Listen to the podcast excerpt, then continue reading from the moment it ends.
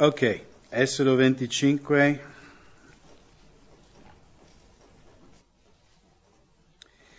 in Esodo 25 cominciamo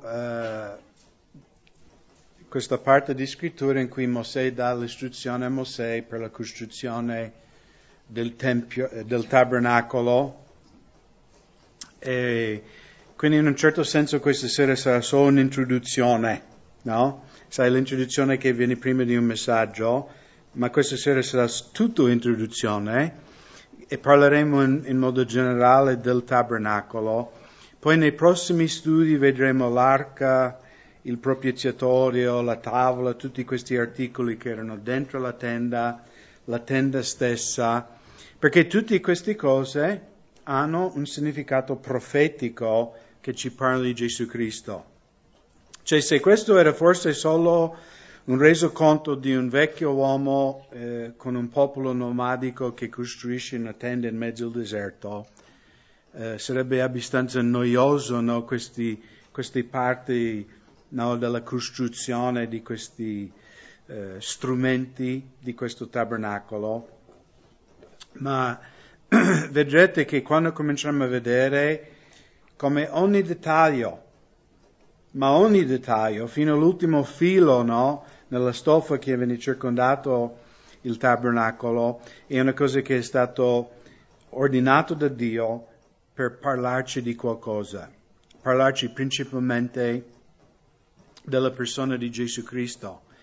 Infatti, il chiave per comprendere il tabernacolo, i suoi utensili, tutto il rituale qui in Esodo è Gesù, perché tutte queste cose parlano di lui, ok?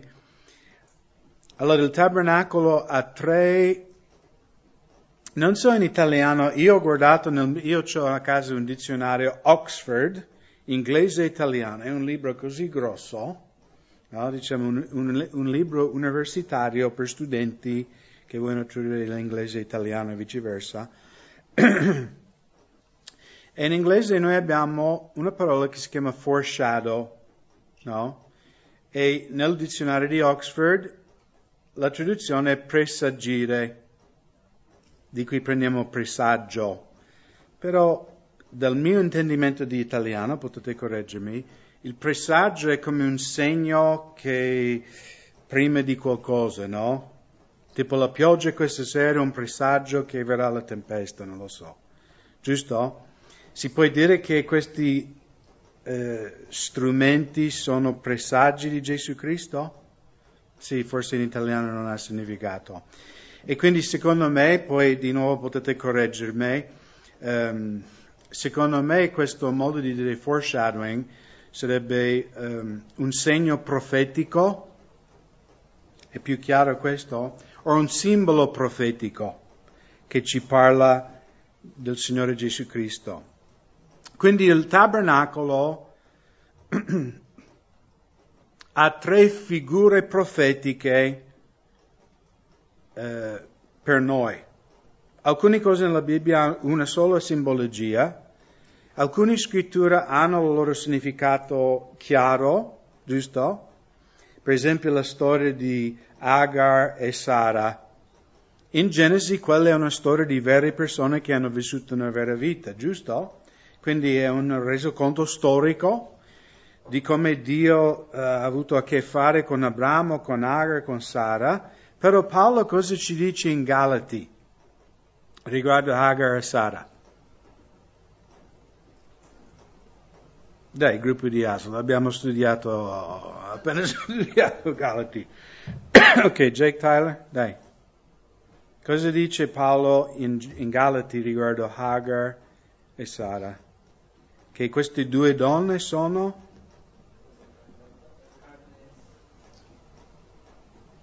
No, che la loro vita è un'allegoria, giusto? Cioè, comprendete che le storie nella Bibbia sono storie vere, quindi c'è il suo significato palese, posso dire così, però c'è anche un significato a volte allegorico, profetico, c'è sempre una lezione spirituale in tutte le scritture. E qui il tabernacolo addirittura ha tre significate profetiche Okay? La prima, il tabernacolo è un modello terrestre del vero celeste. Okay? Ebrei capitolo 9, noi gireremo un sacco di scritture questa sera, quindi scaldate il dito. Ebrei 9, 23. Era dunque necessario che i modelli delle cose celesti fossero purificati con queste cose, ma le cose celesti stesse lo devono essere con sacrifici più eccellenti di questi. Cristo infatti non è entrato in un santuario fatto di mano di uomo, figura del vero, ma nel cielo stesso, per comparire ora davanti alla presenza di Dio per noi. Allora, capitolo 9 di Ebrei, Paolo parla di tutte queste cose del tabernacolo, i sacrifici, utensili, eccetera, eccetera. E cosa avete compreso cosa ha detto Paolo? Tutte queste cose è un modello, come ho spiegato nell'altro studio, no? Come il modellismo, no? Facciamo la nave Amerigo Vespucci, che è lungo così, ma il vero... non so quanto lungo è, sarà 90 metri per dire, no? E quindi il tabernacolo e tutti gli utensili e il rituale è un modello di quello vero in cielo, ok?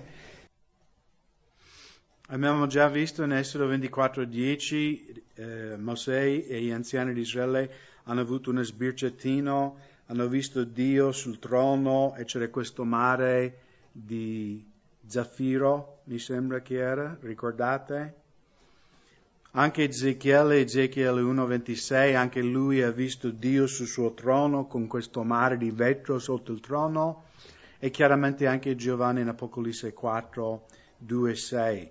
Quindi tutte queste cose del tabernacolo è un modello di quello vero, ok? In cielo c'è l'altare, c'è il trono di Dio in cielo, che noi sappiamo è raffigurato nel tabernacolo del propiziatorio, okay? Che è il coperchio dell'arca, dove Dio dichiara a Mosè, qui in capitolo 25, io vi incontrerò lì.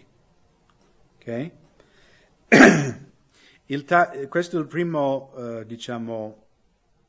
simbolo del tabernacolo. Il secondo simbolo profetico del tabernacolo è Gesù stesso, che prefigura la sua persona e la sua opera. Il tabernacolo nel Vecchio Testamento era l'unico posto su tutta la faccia della terra in cui gli uomini potevano incontrare Dio. E anche Paolo in 1 Timoteo 2:5 dice c'è un solo Dio e un solo mediatore fra Dio e uomo, Gesù Cristo, il giusto. Quindi come il tabernacolo nel Vecchio Testamento era l'unico luogo in cui si poteva incontrare Dio, anche oggi Gesù Cristo è l'unica persona in cui noi possiamo incontrare Dio. Secondo la Bibbia non ci sono tante vie che portano al cielo.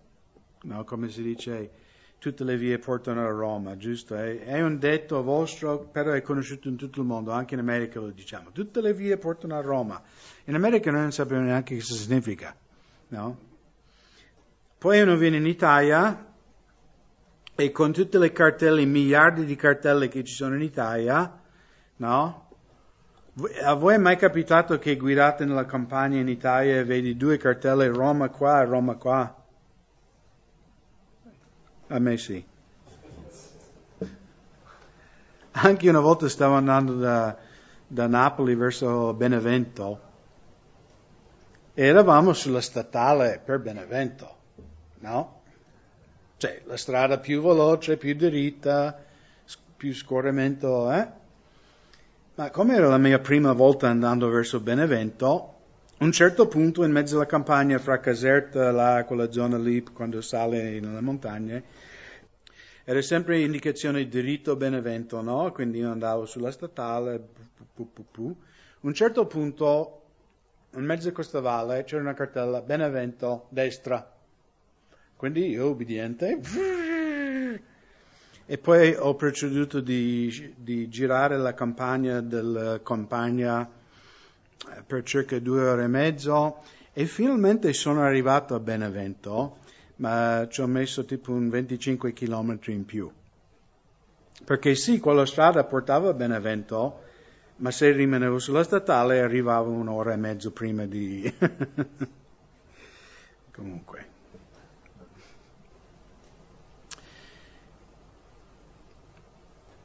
Il tabernacolo era l'unico luogo in cui l'uomo poteva essere riconciliato con Dio. Ok? Secondo Corinzi 5:19.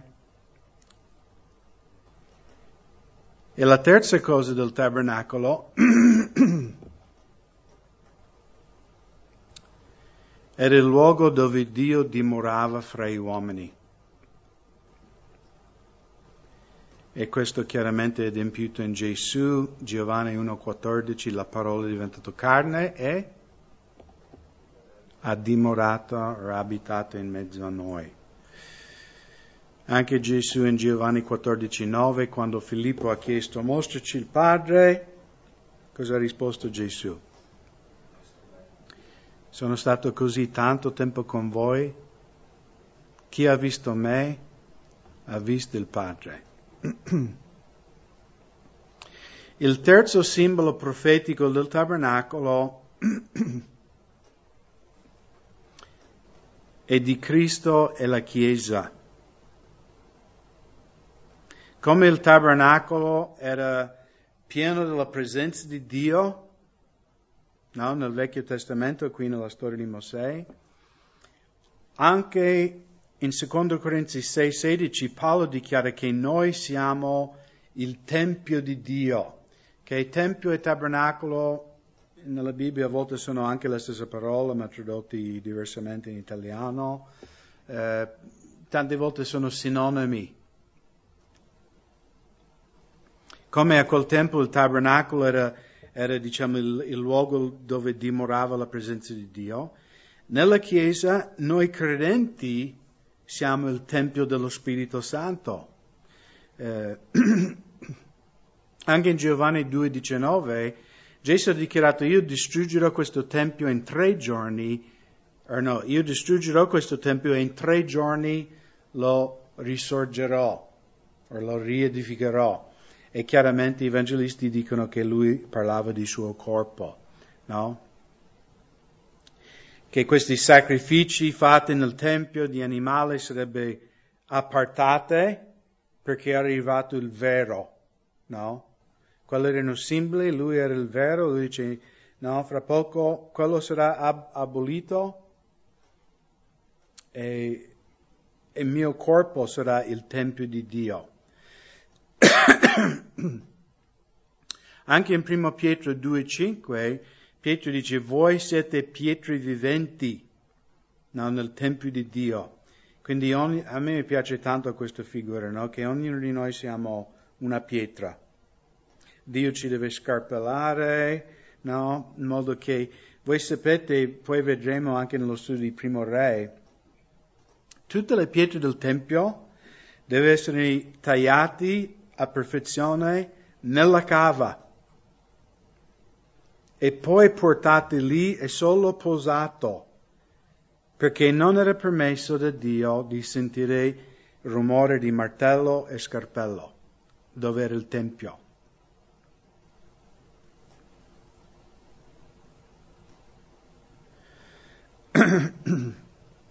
Quindi quali sono le altre simbologie profetiche del Tempio? Il tabernacolo era solo una dimora temporanea per la presenza di Dio. Giusto, il tabernacolo ha servito fino a che cosa?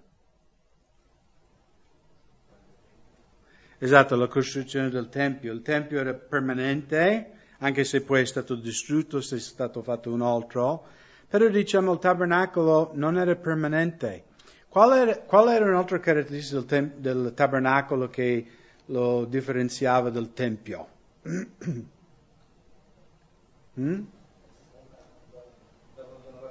Esatto, si muoveva, giusto? Esatto, il Tempio invece era permanente. Allora il tabernacolo in questo senso ci parla profeticamente perché ha durato solo, c'è questo fatto che la presenza di Dio ha dimorato in mezzo agli uomini, ha avuto la sua durata. Come anche Gesù, lui è nato, ha vissuto più o meno 33 anni e come ha detto Tino, come il tabernacolo lui viaggiava e dovunque lui andava portava la presenza di Dio con sé, manifestando la gloria di Dio a tutti gli uomini. Il tabernacolo è stato usato maggiormente nel deserto. Il Tempio invece è stato costruito dove?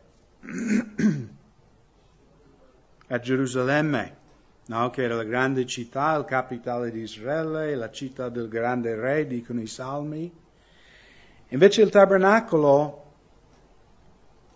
ha viaggiato, ma sempre in luoghi desolati. E anche questo parla profeticamente della vita di Gesù. Cioè Gesù non è venuto come il Tempio, come un grande re, splendore, grande stravaganza.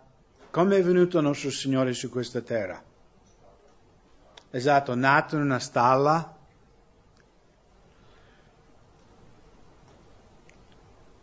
Gesù come il tabernacolo, perché il tabernacolo è stato maggiormente usato fuori di Israele, anche Gesù quando stava crescendo è cresciuto dove? Fuori di Israele. In Egitto, giusto? Ricordate Erode voleva ucciderlo e Giuseppe divinamente avvertito dall'angelo ha portato Maria e Gesù in Egitto per un periodo. Non sappiamo esattamente quanti anni, ma non era una vacanza di 3 mesi, erano diversi anni che Gesù ha vissuto fuori dalla nazione di Israele. Gesù è cresciuto come il figlio di un povero falegname. Gesù non è cresciuto nella famiglia di un ricco o un potente, lui è cresciuto nella famiglia, suo papà carnale, diciamo terrestre, Giuseppe, era nessuno, diciamo, in questo mondo. Era un uomo insignificante. Io dico per il mondo, non sto dicendo che secondo me è così. Per me Giuseppe è un grande uomo di Dio. Però voi mi comprendete. Negli occhi del mondo chi era Giuseppe? Nessuno. Lui era insignificante, era un uomo povero, falegname, erano poverissimi. Anche Gesù stesso ha dichiarato che non aveva dove riposare la sua testa. Invece noi tutti questa sera credo che abbiamo un posto. Poi anche dopo la morte, Gesù ha dovuto usare una tomba in prestito.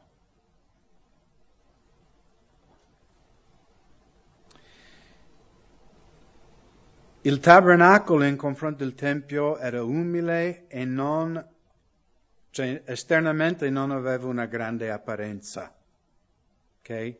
Ricordate i discepoli quando hanno guardato il Tempio con Gesù, cosa hanno detto? Guarda Signore come è la splendore del Tempio. Invece il tabernacolo era una cosa molto umile, molto... non attraente. Voi sapete la cortina che separava, diciamo, l'esterno del cortile del Tempio era fatto di lino bianco, quindi tipo le lenzuola bianche con pali di legno.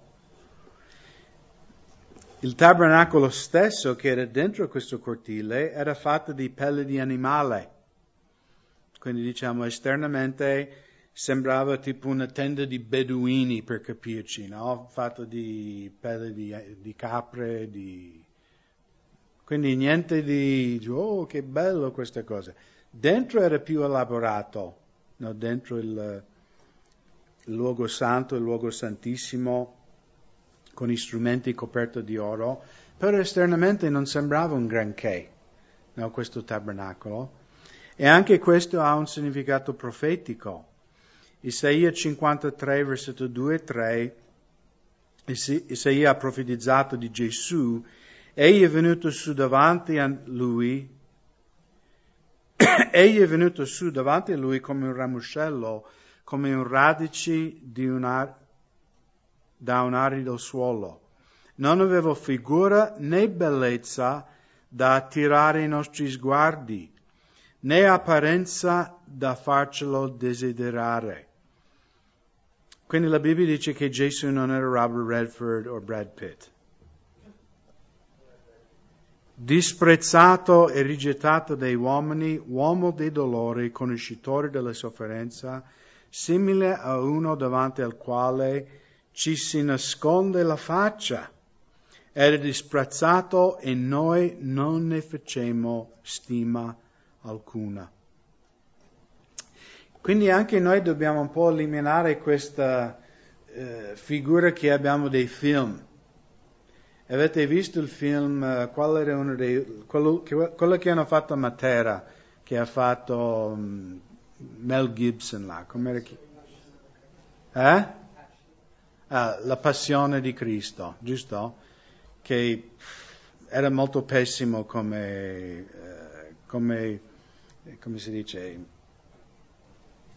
autentico della Bibbia. Mel Gibson ha fatto tante cavolate in quel film. Però se ricordate chi faceva Gesù in quel film? Jim Caviezel, mi sembra che si pronuncia così. È un bel ragazzo. Non che ammiro i ragazzi, però. Ma Gesù non era così. Gesù in mezzo alla folla, nessuno. Anzi, da quello che comprendiamo da Isaia, il suo aspetto esterno era anche un uomo brutto. La Bibbia dice così, non aveva né apparenza di farcela desiderare. Non erano, dice, wow, guarda com'è bello quell'uomo. Era un uomo qualunque, esternamente, dentro un'altra cosa.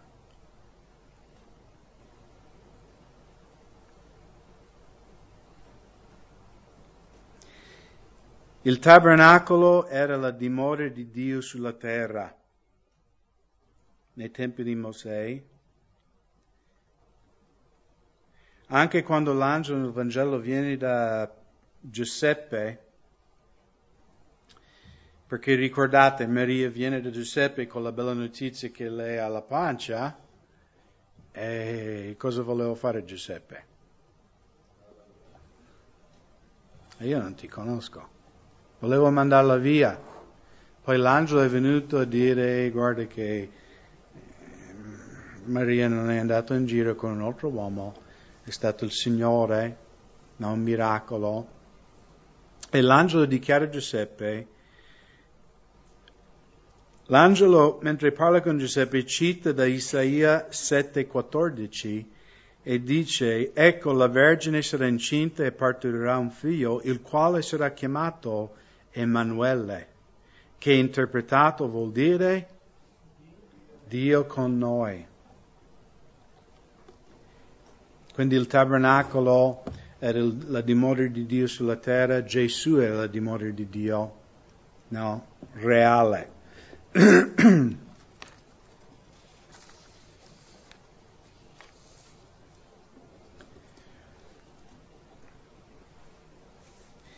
In Esodo 25, versetto 21 e 22,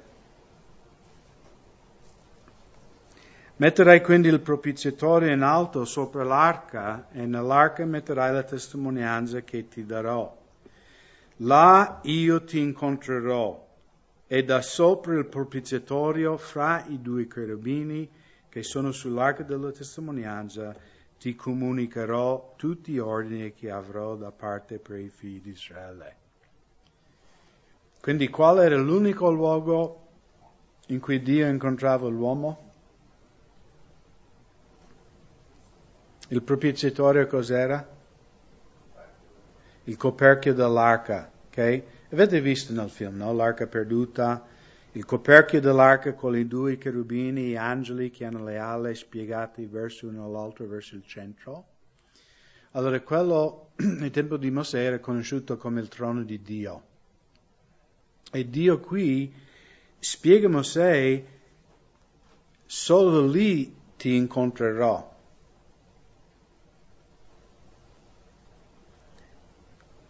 E quindi anche il tabernacolo nel tempo di Mosè era l'unico luogo in cui un uomo poteva incontrarsi con Dio.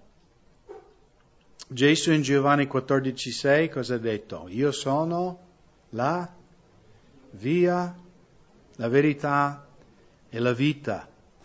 Nessuno va al Padre se non è per mezzo di me. E poi il passo che abbiamo citato prima, 1 Timoteo 2,5, c'è un solo Dio e un solo mediatore fra Dio e uomo, Gesù Cristo.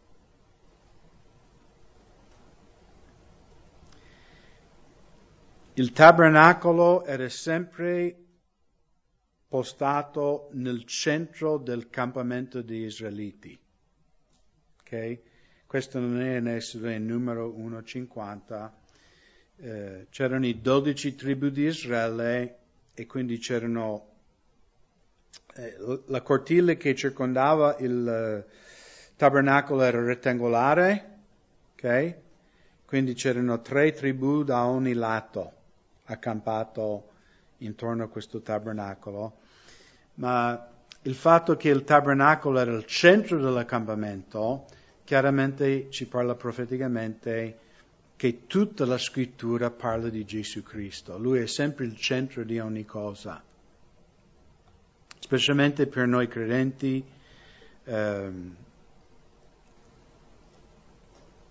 e Gesù ha anche promesso in Matteo 18,20, no? Se 2 o 3 sono radunati nel mio nome, Gesù dove sarà? Io sarò in mezzo a loro.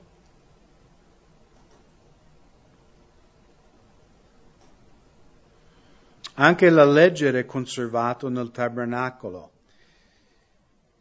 Dove era messa la legge? Qualcuno sa? Dentro l'arca, esatto. Era conservato lì con la bastone di Arone e anche il vaso di manna che Mosè hanno raccolto. E anche questo ha un significato profetico. Perché Gesù ha dichiarato in Matteo 5,17, io non sono venuto per rompere la legge, ma per adempiere la legge.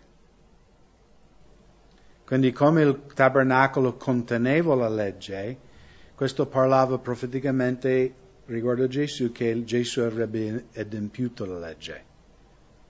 Non ha scartato la legge, non ha buttato la legge, lui ha compiuto la legge, ha vissuto una vita ogni giorno, ogni ora, ogni minuto, ogni secondo senza peccato.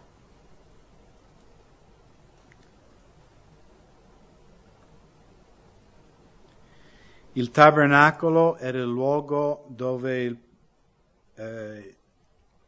questa è una parola difficile, il tabernacolo è il luogo dove veniva fatto la propiziazione dei peccati. Io scommetto che la maggior parte degli italiani non sanno neanche che esiste questa parola. O lo sanno.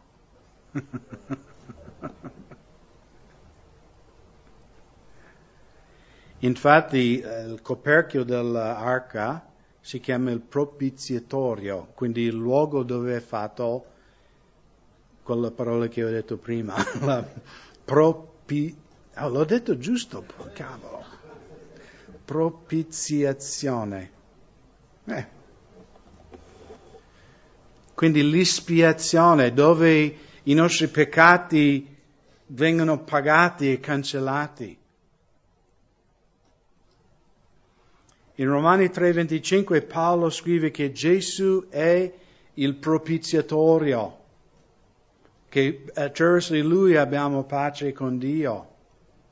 E anche l'Apostolo Giovanni nella sua prima lettera, lui dice che Gesù, parla di Gesù, dice Egli è la propiziazione per, non solo per i nostri peccati, ma per i peccati di tutto il mondo.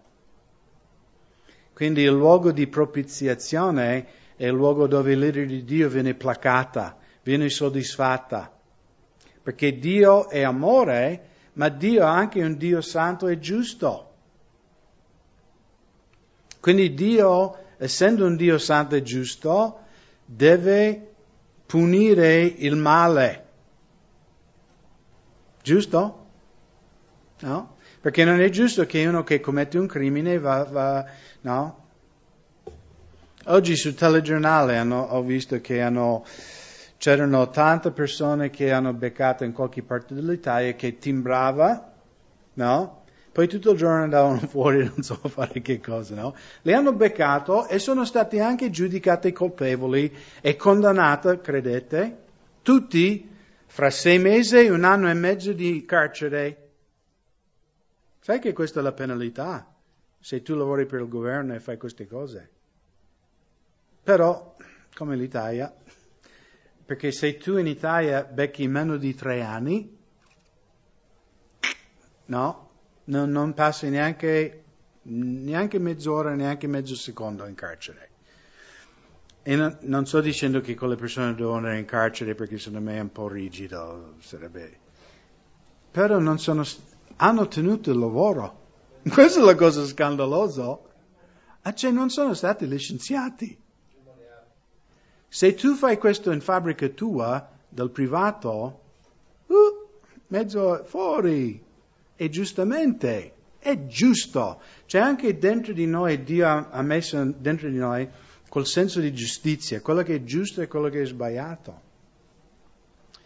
Come Dio ha messo questo dentro di noi, Dio è un Dio giusto, Lui deve giudicare il peccato, il male. Ma dall'altro canto Dio è amore. E come Lui ci ama e ci vuole salvare, l'unico modo di riconciliare l'amore di Dio con la sua giustizia era che Dio stesso pagasse la penalità dei nostri peccati. No? Sarebbe come che io vengo chiamato davanti a un tribunale negli Stati Uniti e vengo giudicato una violazione di strada. E il giudice ordina, signor Quam, o paghi $500 o 5 giorni in carcere. E io dico, ma giudice, io non ho soldi. Non ho $500.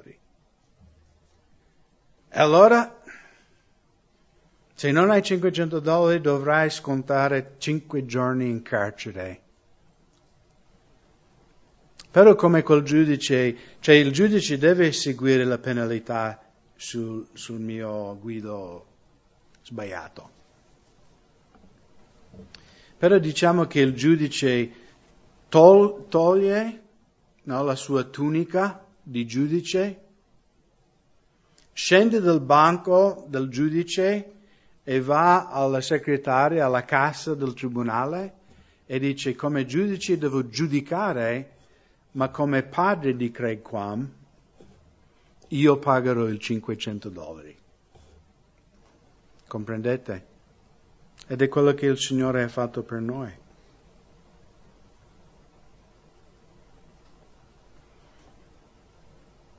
Il tabernacolo era anche il luogo in cui i sacerdoti erano sfamati. Girate in Levitico capitolo 6.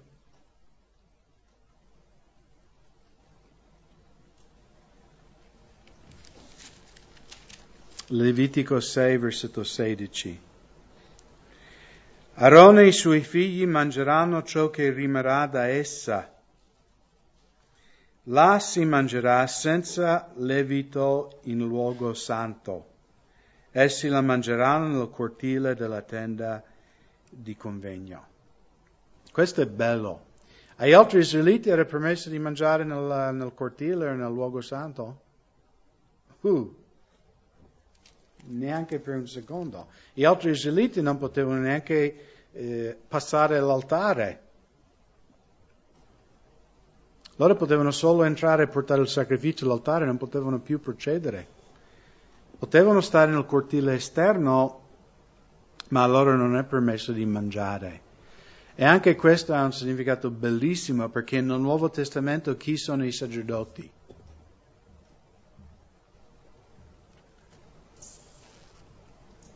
Noi, esatto, noi credenti. Pietro, nella sua prima lettera, dice: voi siete un santo sacerdozio. Anche in Apocalisse 1, questa folla, no, che acclama Gesù, dice: tu ci hai fatto re e sacerdoti al nostro Dio. E quindi il fatto che i sacerdoti potevano mangiare nel cortile, cioè, è bellissimo, perché parla del fatto che per noi credenti c'è la vera sazietà, il vero pagamento, noi troveremo solo la presenza di Dio. Solo il Signore ci può dare veramente quello che serve per nutrirci spiritualmente parlando, e da nessun'altra parte.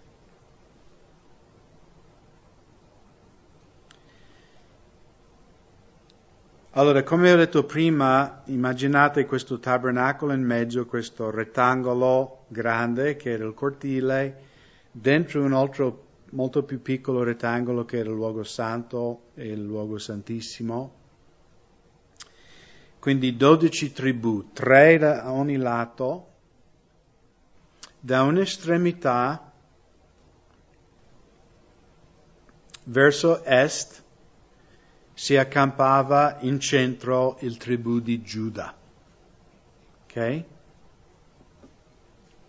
Noi sappiamo questo perché in Numeri capitolo 2 è scritto che Giuda si accamperà sul lato est davanti alla porta del tabernacolo, o davanti alla porta del cortile. Ok? Da Esodo 27, versetto 12 e 17, sappiamo che la porta per entrare nel cortile era sul lato est. Ok?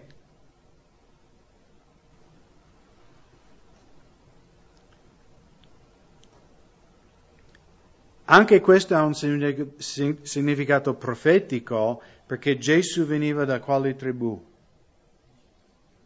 Di Giuda, esatto. Infatti in Apocalisse 5,5 egli è chiamato il leone del tribù di Giuda. Quindi il fatto che tutti gli israeliti che dovevano portare i sacrifici nel tabernacolo dovevano portarli attraverso Giuda. E questo aveva due significati profetiche. Il Messia verrà da Giuda, quindi il Salvatore, e tutti i popoli solo attraverso il Messia possono avere un incontro con Dio, perché era attraverso il tribù di Giuda che il Messia poi sarà nato. Giuda anche, voi sapete in ebreo significa? Qualcuno sa? Ok, Giuda in ebraico è la parola per lode. Davide ha scritto nei Salmi: entrate nei suoi cortili con lode e ringraziamento nei vostri cuori. Questo è interessante anche perché gli egiziani e quasi tutti gli altri popoli pagani adoravano il sole. Ok? E quando adoravano il sole, verso quale direzione si affacciavano?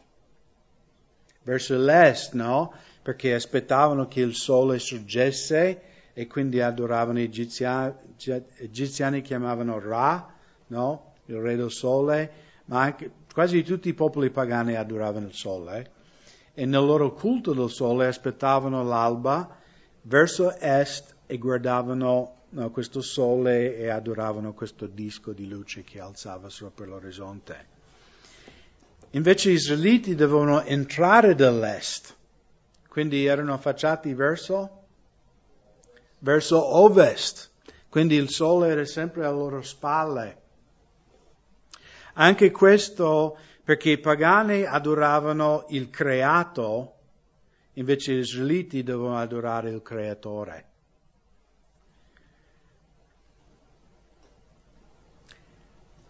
In Genesi 3:24, girate lì un secondo.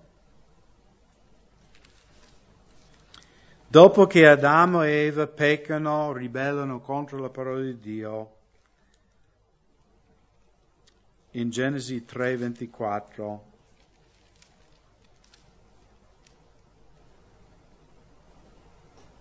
il 23, perciò l'Eterno Dio mandò via l'uomo del giardino di Eden perché lavorasse la terra da cui era stato tratto.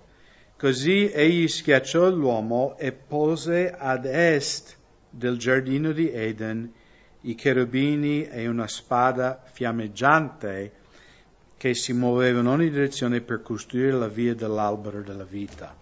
Ok? Quindi in quale direzione Dio ha cacciato fuori Adamo e Eva? Verso est. Ok?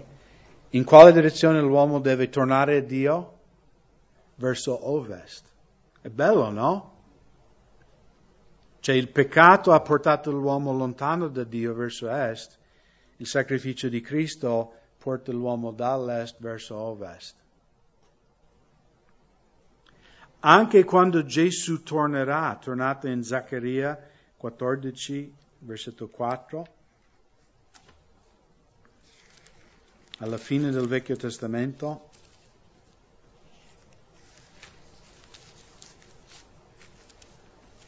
penultimo libro,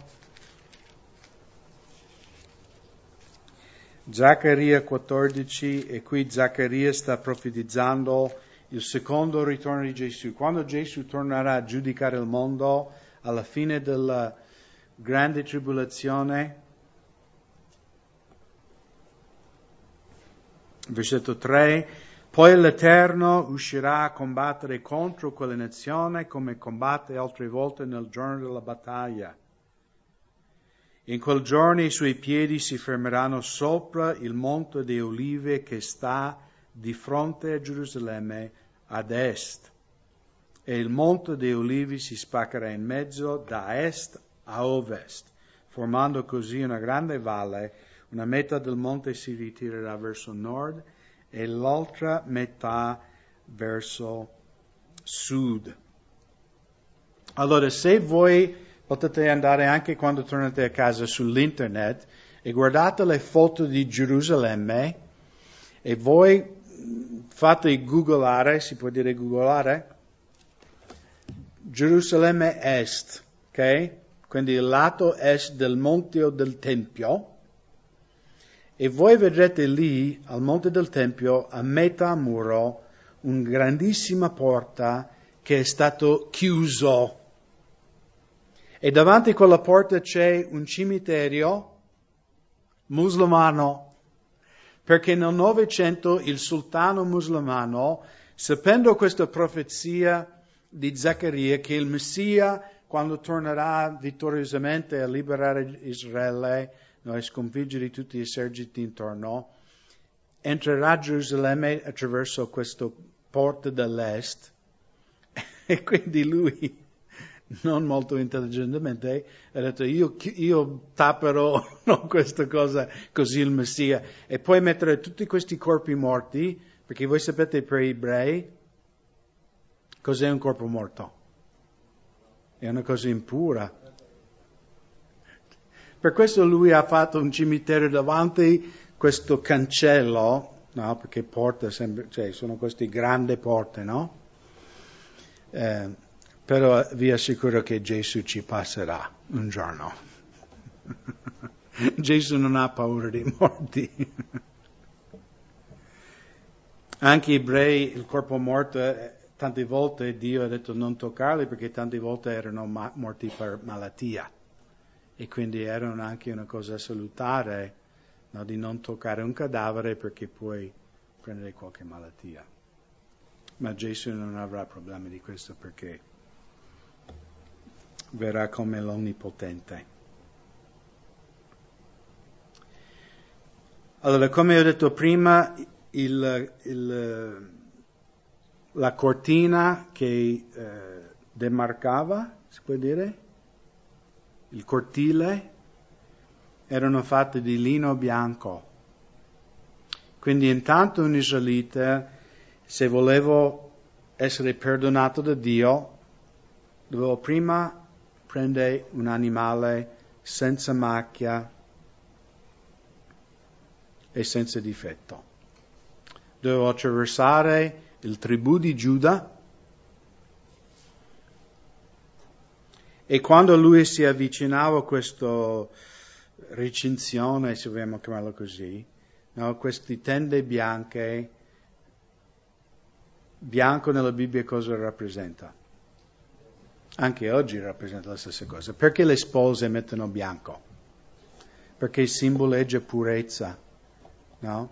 Quindi quelle tende bianche simboleggiavano la santità di Dio. Era un messaggio all'uomo: io sono un Dio santo. Tu non puoi così entrare, ehi Dio, come va? No, tu devi entrare nel modo in cui io ho prescritto. Quindi dovevano passare dall'est verso ovest, contro la direzione in cui l'uomo è stato cacciato fuori dall'Eden, e dovevi entrare attraverso solo una porta. Infatti il tabernacolo aveva solo un'entrata e solo un'uscita, e si affacciava verso est.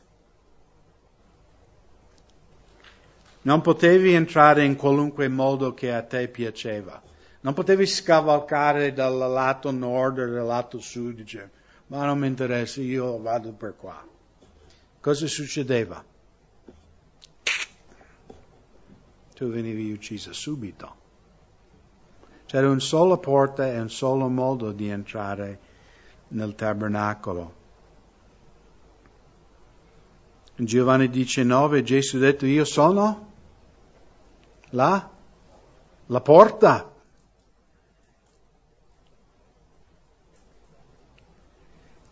Giovanni 14,6: nessun uomo va al Padre se non è per mezzo di me.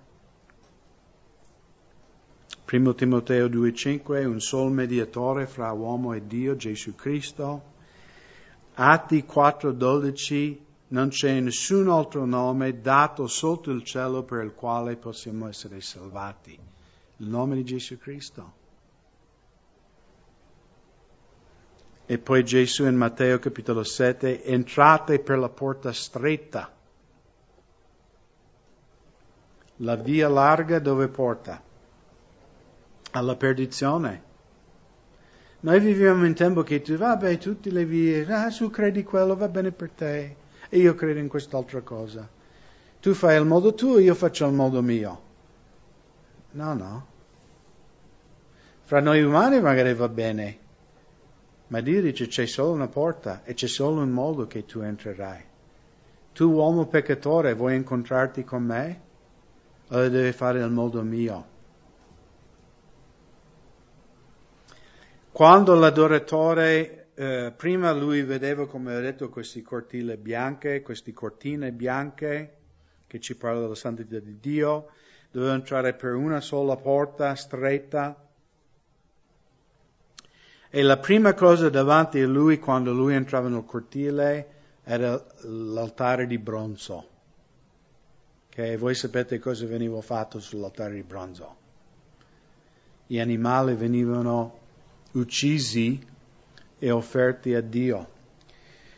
Quindi tutti gli israeliti comprendevano che un innocente deve morire al mio posto per rendermi accettevole a Dio. Girate un secondo in Levitico 1.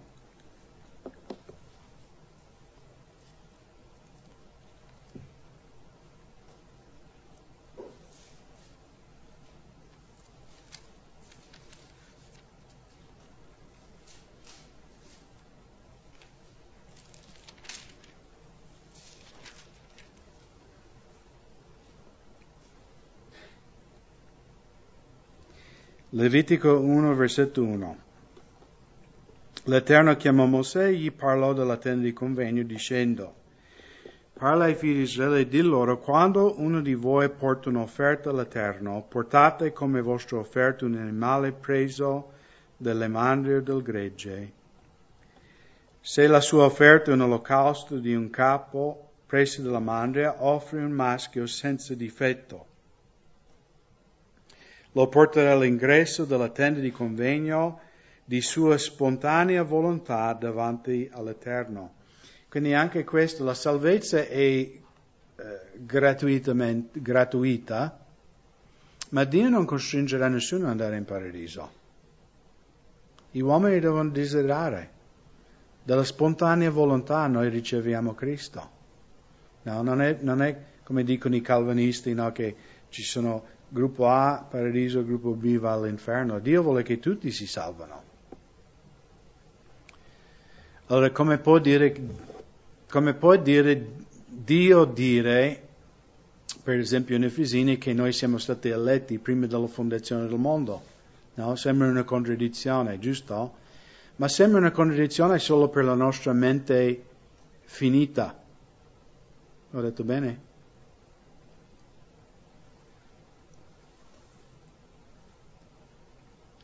Anche se Dio sapeva prima della fondazione del mondo chi sarà salvato e chi non sarà salvato, non vuol dire che Dio ha scelto di salvare solo quel piccolo gruppo e mandare all'inferno tutto il resto. Significa solo che Dio sa. Quando Dio ha parlato con Paolo in Atti nella città di Corinto, cosa ha detto il Signore a Paolo durante la notte? Qualcuno si ricorda? Paolo sia forte e coraggioso, perché io, cosa avevo il Signore in quella città? Lui dice, io ho molta gente in questa città. Ma Paolo aveva evangelizzato qualcuno? Ancora no, la chiesa non era neanche cominciata. E Gesù ha detto, Paolo, dai, coraggio, io ho tanta gente in questa città. Perché il Signore sa chi a Montebolino si converterà. Ma non vuol dire che Dio nell'eternità passata ha detto, ok, questi 4, paradiso, voi altri mi dispiace, non siete eletti.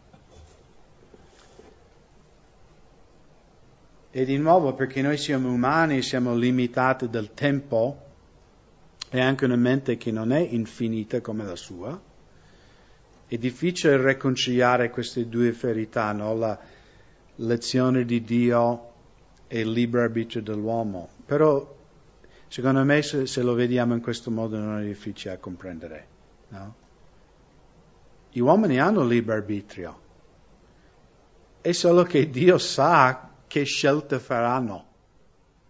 È chiaro il concetto? Dio sa già, Dio sa quante persone si salveranno in questo mondo. E perché Dio sa? Perché Dio non vive nel tempo come noi. Lui dice, io sono l'Eterno. Secondo la teoria della relatività, il tempo è una proprietà fisica dell'universo in cui noi viviamo, che è la 4ª dimensione dello spazio, secondo Einstein. Fino adesso non è stato mai disprovata questa teoria, scientificamente. Ma la Bibbia dice che Dio vive al di fuori di questo. Cioè per Dio non c'è passato, presente o futuro. Lui è presente sempre, in qualunque momento. Perciò Dio può predire quello che succederà nel futuro. Lui lo sa già. Lui l'ha visto già. Però di nuovo notate anche in quello che noi pensiamo, la legge rigida, no? Dio dice, viene dalla spontanea volontà chi vuole essere perdonato.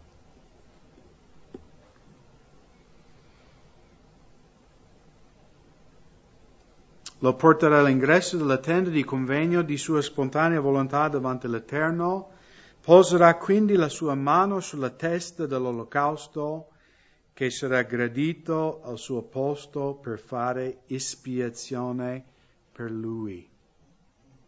Ok? Quindi da questo prendiamo il famoso detto, il capo espiatoria. Ok? Più avanti nel Vecchio Testamento anche a volte mandavano una capra in mezzo al deserto, no? E c'era questo stesso rituale. La persona posava la mano sul capo espiatoria e diciamo c'era questo trasferimento delle sue colpe sull'animale. Okay? Noi sappiamo dai Ebrei del Nuovo Testamento che i peccati degli Israeliti, tutti quelli del Vecchio Testamento, non erano veramente cancellati. Paolo dice che erano messi da parte, finché è venuto Gesù. Gesù sulla croce è morto per tutti i peccati degli israeliti. È chiaro? Gli israeliti per fede offrivano questi sacrifici sperando nella promessa che un giorno Dio manderà il sacrificio perfetto, il Messia, e veramente i nostri peccati saranno cancellati. Però vedete qui l'uomo o chi era di Israele, cioè, comprendeva che io prima di avvicinare a Dio, di essere gradito da Dio, qualcuno deve morire al mio posto, qualcuno innocente che non ha fatto niente. E chiaramente l'animale sacrificato